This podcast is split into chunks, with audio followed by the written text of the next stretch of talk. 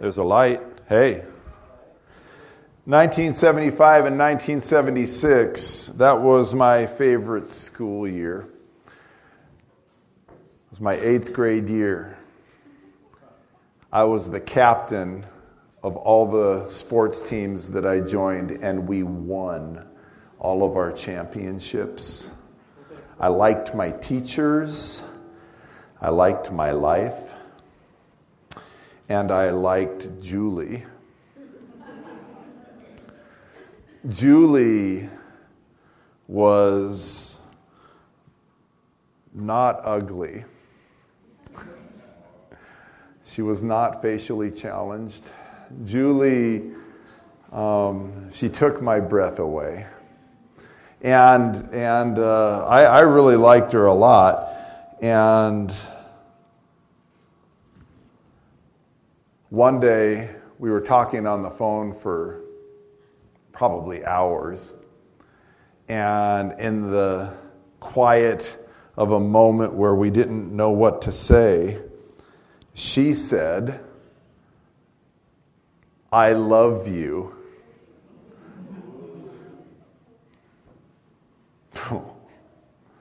Don't say that to a 14 year old boy.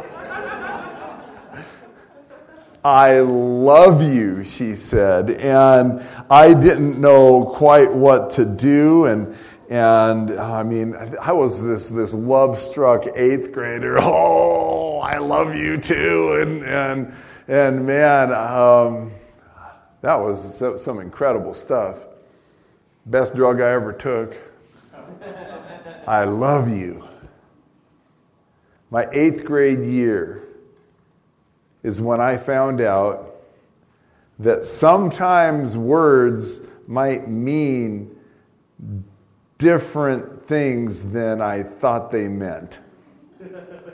Because two weeks later, Julie told Jeff Bentley that he, she loved him. I felt like Inigo Montoya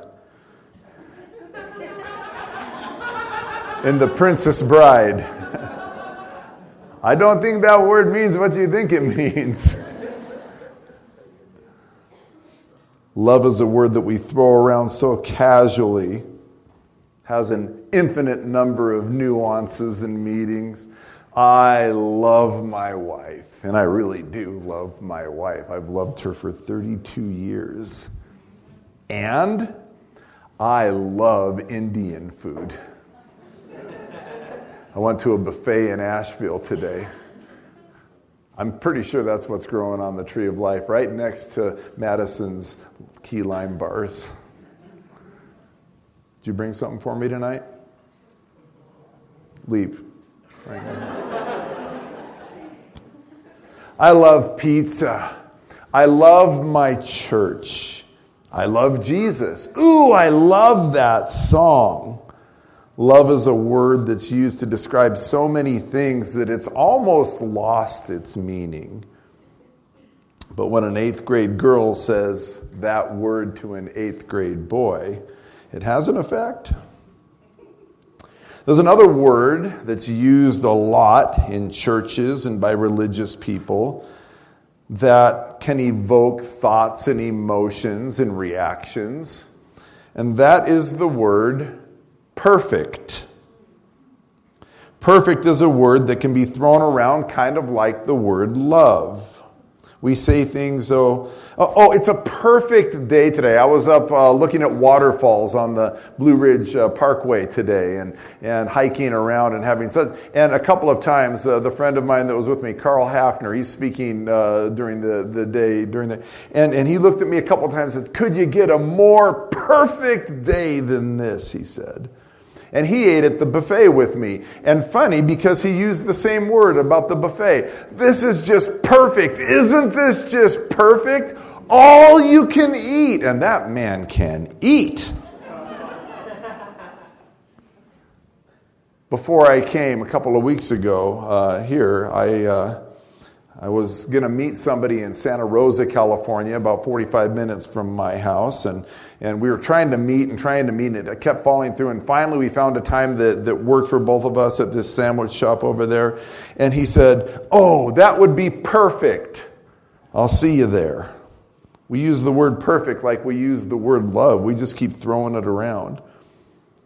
In church, the word perfect takes on a whole nother life, doesn't it? My first pastorate, when I was 23 years old, we had an evangelist come in, and he was what I would describe as an old school evangelist, right? And, and he was, he was furious from up front. The guy was powerful and, and he would preach with all this emotion and conviction. And I remember during this series of meetings that he spent a lot of time asking people to conquer their sins. And at one point, he, he just yelled out, Be ye therefore perfect as your heavenly Father is perfect. And then he went on and he started describing one of our doctrines, the, uh, the Daniel 8:14 prophecy, where the sanctuary is going to be cleansed. And he, and he, and he detailed this doctrine out. And at the end of, of, of his explanation, he said, One day, the Lord is going to open up some books. And he's going to get to your name. And since we're in the toenails of history, he said he was very dramatic. Since we're in the toenails of history, you're going to be alive when he gets to your name. And he's going to find your name and he's going to look next to your name. And is Joe so and so? Probably Ottinger. Still sinning. And he looked at the congregation and said, If the answer is yes, then your name will be blotted out of the book of life. Because the good book says, He who is filthy, let him be filthy still. And he appealed to the congregation Ladies and gentlemen, the door of probation is closing, and you have to stop your sinning. You have to be perfect, even as your Father in heaven is perfect. 23 years old, new pastor. And I'm sitting there listening, and I'm freaking out. Because I knew me. And I had some comfort in that my name starts with W, and hopefully Jesus was using English names, and, and he'd start with the A's, and I'd have a little more time. But I was, I was freaking out. I got to be perfect. And I went and I talked to him, just me and him personally in the office, and I said, Is this true? I got, I got to be, I got to be. And he looks at me, and with all the sincerity he could muster, he looked at me and he said, Mark, I want you to know that it has been eight years since I committed a conscious sin.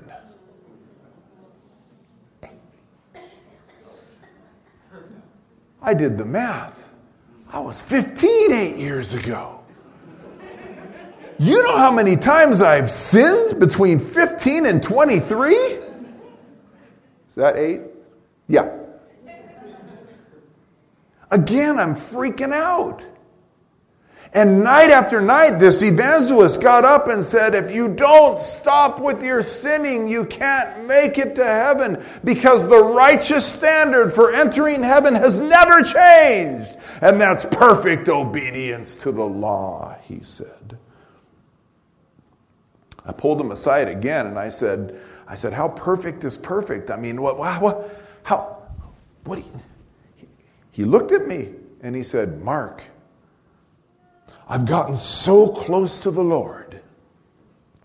Okay, I'm gonna not I'm gonna try not to smile when, when I'm telling you this.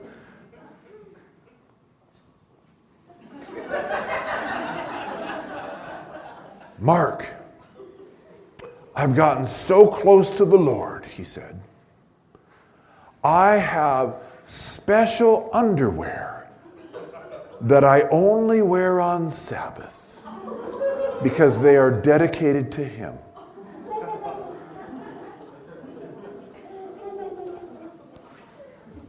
I didn't have any special underwear. How am I going to get this perfect? And night after night he would say, Be ye therefore perfect as your Father in heaven is perfect. He, he actually baptized some people. I think he scared them into the tank. So I started studying. I mean, this stuff freaked me out, and I didn't know what to do because I had tried to start. I had tried to stop sinning several times in my life, incredibly unsuccessfully, and and and I kept having to go back to the Lord and confess and say, "Lord, please forgive me." And and I felt like that was you know working, and and uh, but he preached all this stuff and. And so I, I thought, I got, I got to study this stuff out. If I got to be perfect to go to heaven, I got to. And, and so I thought, I'm going to start with the whole idea of sin. What is sin exactly? And, and, and if you would have asked me, I would have just said, well, sin is when you do bad stuff. And, and so don't do bad stuff and, and you'll stop sinning. And that's what I would have said. But um, then, as a new pastor, I thought maybe I ought to look in the Bible and uh, find out what it says about sin. And so I looked around and I found in 1 John chapter 3 verse 4 it says everyone who practices sin also practices lawlessness. Sin is lawlessness, it said. Now, at this point, I was feeling pretty good because I don't feel like I'm a lawless person. I mean, when you're lawless, you basically live to yourself and don't care what the rules of God or society are. You're just an anarchist and you're just going out there and doing whatever you want to do. And, and I'm not that kind of a person. And, and, and I started thinking of, of law, law is, well, the law, I always thought of Ten Commandments. And, and I thought, well, the Ten Commandments, I'm pretty good at keeping those. I mean, never once have I made a big ceramic cow and bowed down to it. I've never done that. I've never committed adultery. I've never even wanted to commit adultery. I like my wife. She's hot. I've not. No, I haven't. I have never killed somebody. never done it. Sabbath, Look forward to it every Sabbath. I mean, isn't Sabbath the best day of the week? If you're an Adventist, you're looking forward to Sabbath like nothing else. Man, you can't wait until it gets there. I love remembering the Sabbath day to keep it holy. Taking the Lord's name in vain, don't do it. And I golf.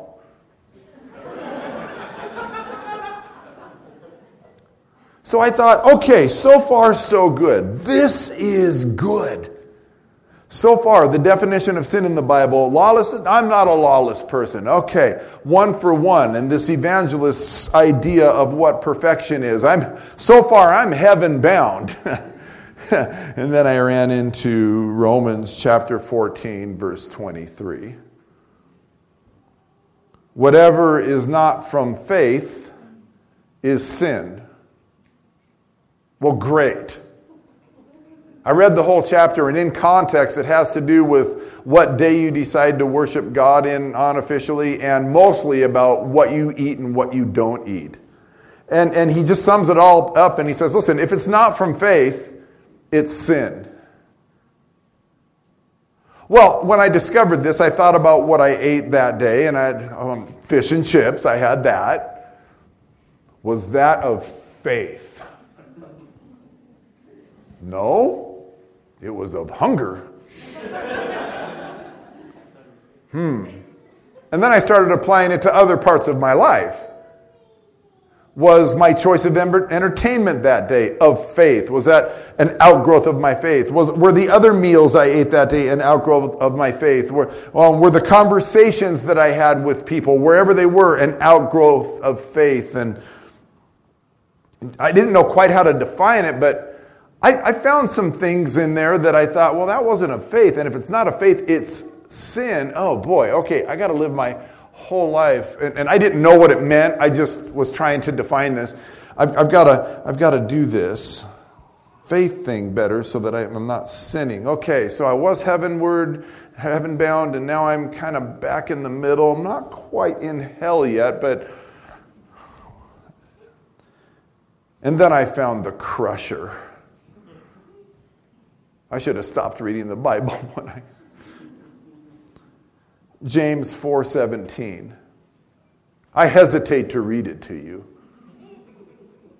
because you are all going to understand very well that you're all a bunch of filthy sinners. Here we go. If anyone then knows the good they ought to do and doesn't do it, it is sin for them. Great. Great. Now this is getting ridiculous. Not only can I sin by doing wrong things, now it's a sin if I don't do a right thing. I mean, how many times have I not sacrificed in my giving to God's work? I could have, and I thought about it, but I thought, nah, I want that toy. How many times have I not spoken up and defended my faith or God's character when I heard something going on. Instead, I went, well, no, it's none of my business. How many times have I driven past that person on the side of the road with a flat tire? How many times have I witnessed injustice in this world and sat back and did nothing about it? I could keep listing things. After looking at all these definitions, I figured the only way that I'm going to be sinless, as far as I can see, is if I'm dead.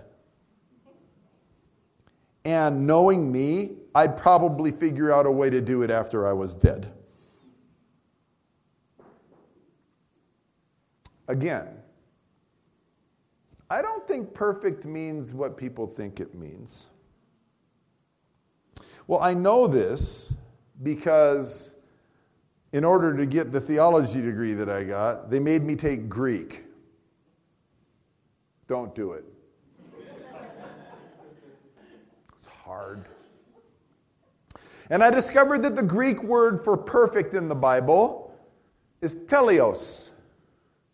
Can be teleon, can be some other, but teleos. You know what teleos means? Doesn't mean perfect. In English, we write down perfect. That's not what it means. It means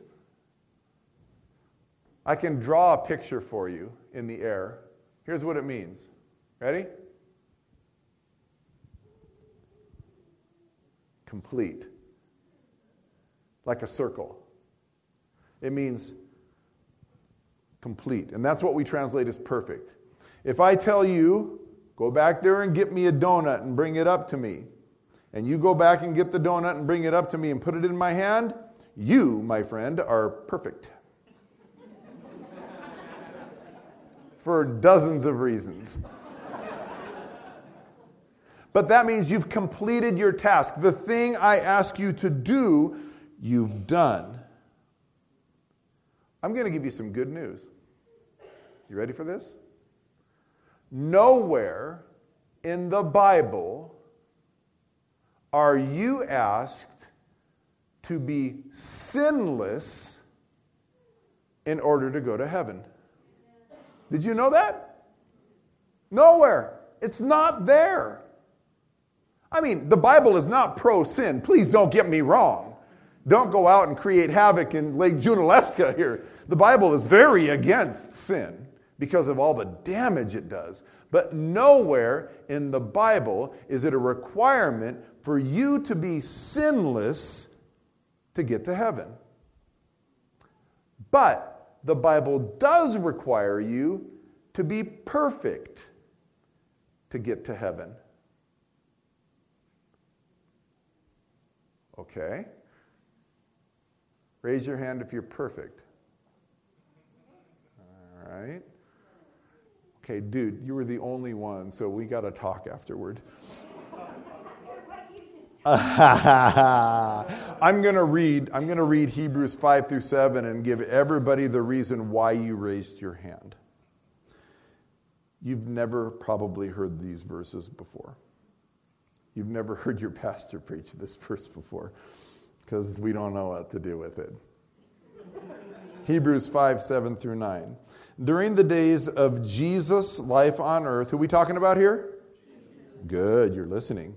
He offered up prayers and petitions with fervent cries and tears to the one who could save him from death. And he was heard because of his reverent submission. This is good. Okay, who are we talking about again?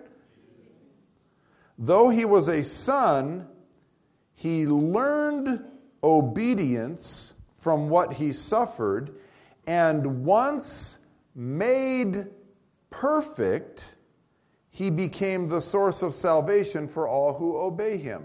Once made perfect? Wait a minute. Jesus wasn't perfect at one time? It says once made perfect. That would suggest that there was a time in Jesus' life that he wasn't perfect. Would any of you agree with that? The answer is yes. I don't know if you'll agree with it, but I'm going to tell you the answer. There was a time in Jesus' life when he wasn't perfect. Now, again, in your mind right now, what you're thinking is Jesus never sinned. Perfection and sinlessness are not the same thing, they never were in Scripture. Jesus was always sinless but he wasn't always perfect. Uh oh. I should just stop right now and let you go back to the conference president and talk to him. I want to read uh, verse 15 in Hebrews. For we do not have a high priest who is unable to empathize with our weakness, but we have one who has been tempted in every way, just as we are, yet did not sin. The same author of the same book said Jesus was made perfect at one point in his life, meaning that there was one part that he wasn't perfect, yet he was sinless the whole time. You see how sinlessness and perfection are not the same thing. How do you reconcile this? Biblical perfection has nothing to do with sinlessness and everything to do with fulfilling God's call for your life. What was Jesus' call? What was his purpose? He says it himself I have come to live here, to serve, and give my life as a ransom for many. Do you know when Jesus became perfect? It is finished. he completed the mission that he was given when teleos happens, when perfection happens, is when the mission is complete. Jesus was perfect when he died on that cross. Before then, he was on the road to perfection. He was on the road to doing what he was supposed to do. He was doing the mission, but he hadn't reached the biblical definition of perfection yet. I'm going to prove it to you one more time perfection and sin, uh, sinlessness, two different things. Genesis chapter 6, verse 9. Noah was a just man and perfect in all his generations because Noah walked with God. There it is Noah, perfect. Three chapters later, Noah laying on his bed naked, so drunk he doesn't even know it. I thought he was perfect. Never changed. He was. What was Noah's mission? I need you to save the world by building an ark. Get your family onto that ark. Noah accomplished his mission. Noah was perfect. Was he sinless? By no means. Where did he get that wine so fast? Uh, okay. You see, if perfect means sinless, then the Bible was fibbing about Noah being perfect. But if perfect means that Noah was a flawed man that was willing to be used by God to perform a task, a man who on a day to day basis placed himself in the flow of God's will as best he could, even though he made mistakes, well, then Noah was, was a sinner, but he was still perfect. In my 30 some years of being a pastor, I've run into all too many folks on their deathbed. Pastors have to do that a lot. They go and sit next to people that are going to die. And I can't tell you how many Seventh day Adventists I've sat next to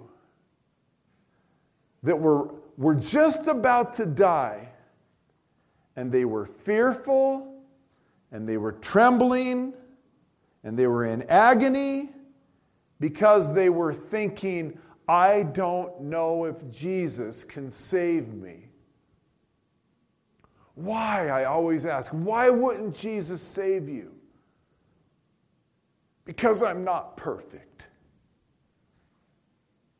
What does that mean? I always asked. Well, I'm a sinner, Pastor. I'm a sinner. And I always say, what does that have to do with being perfect? What do you mean, Pastor? And I explained to them on their deathbed that their task in life was to be who they were created to be, to raise the family that they raised, to, to, to do the occupation that they did, and to do that in the flow of God's Spirit, in relationship with Jesus, to, to hide their life in Him as best they can. And every single one of them, I've looked at their lives and their beautiful, beautiful contributions to the kingdom of God. And with a smile on my face and with tears in my eyes, I can look at them and I can just take their hands and say, Did you know that you're perfect? You've completed the task. You've run the race. Look how well you did. Look what you did for the kingdom. I could have done so much better. Join the crowd.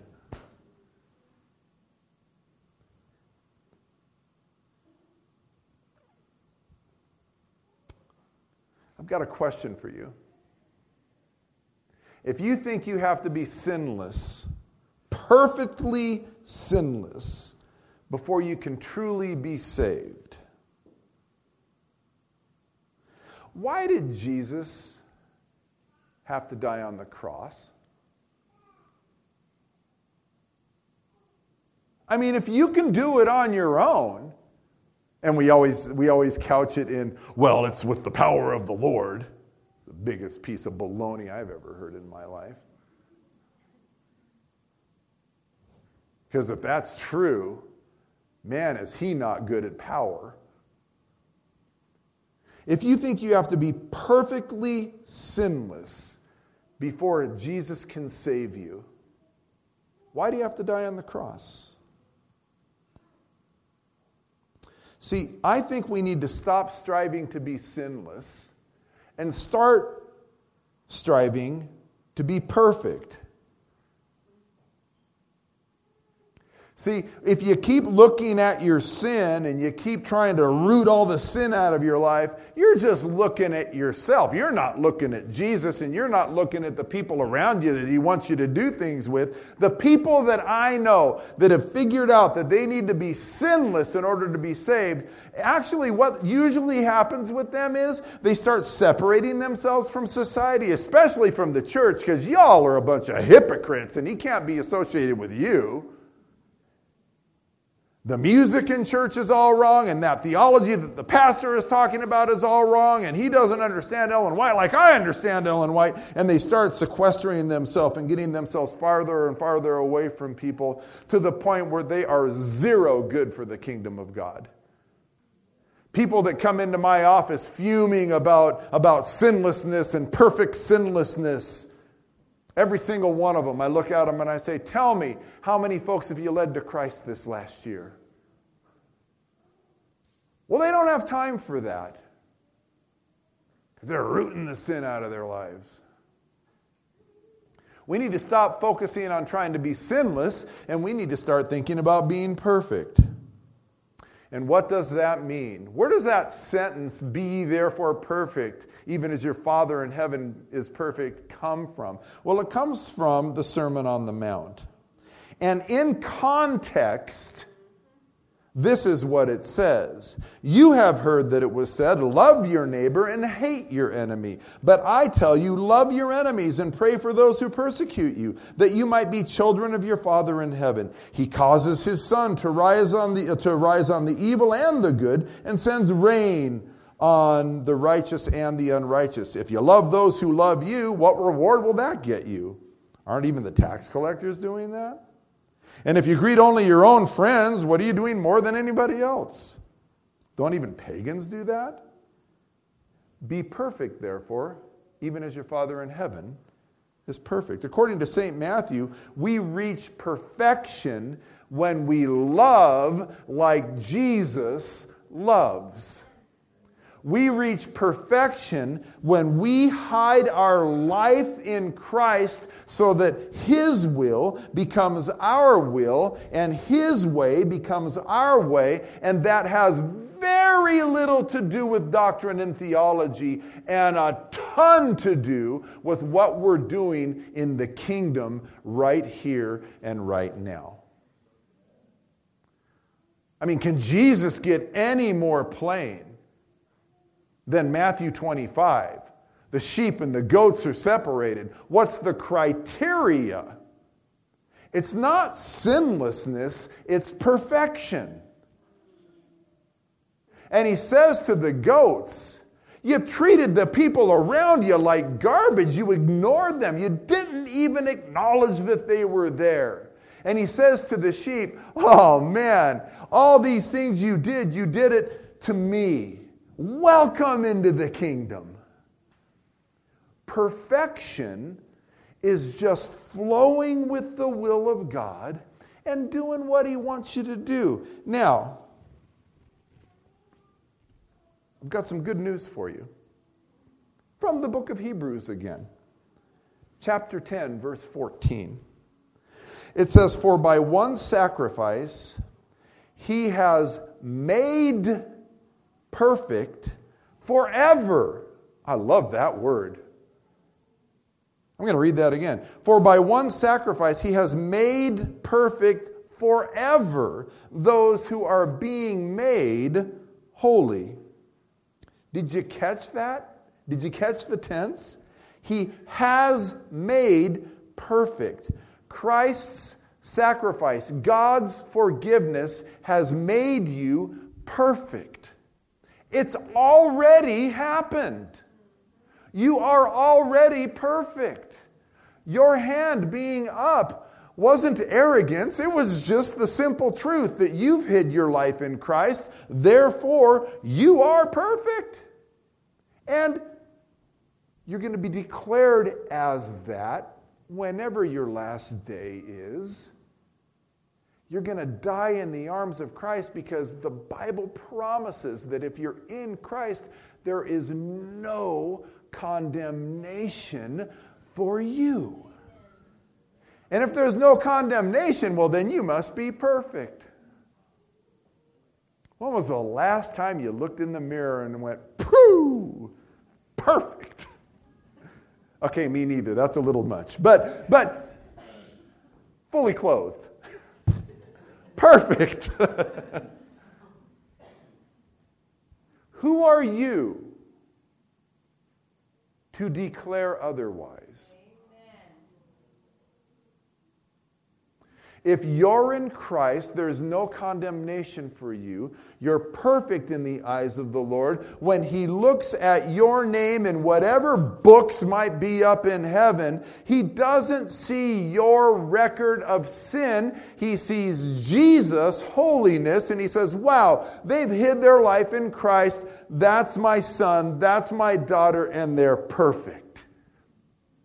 And because you've hid your life in Christ, like we talked about last night, Jesus stands up against the accusations of Satan and he fights for you.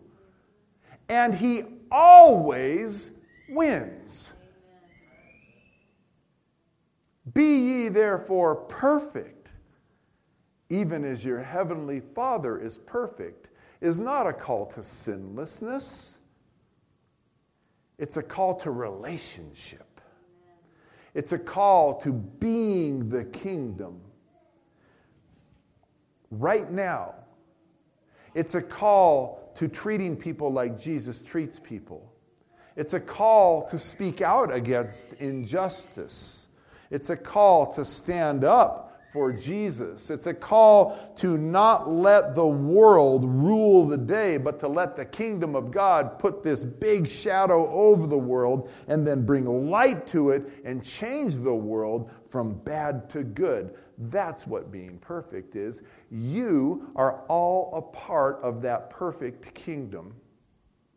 And if you're in Christ, feel free tonight before you go to bed to look in the mirror and say, Oh, look at that. Perfect. I am a son of God, a daughter of God, in whom he is well pleased. Did I make some mistakes today? Yeah, a couple. I need to clear those up with you. Thanks for the forgiveness. And thanks for making me perfect.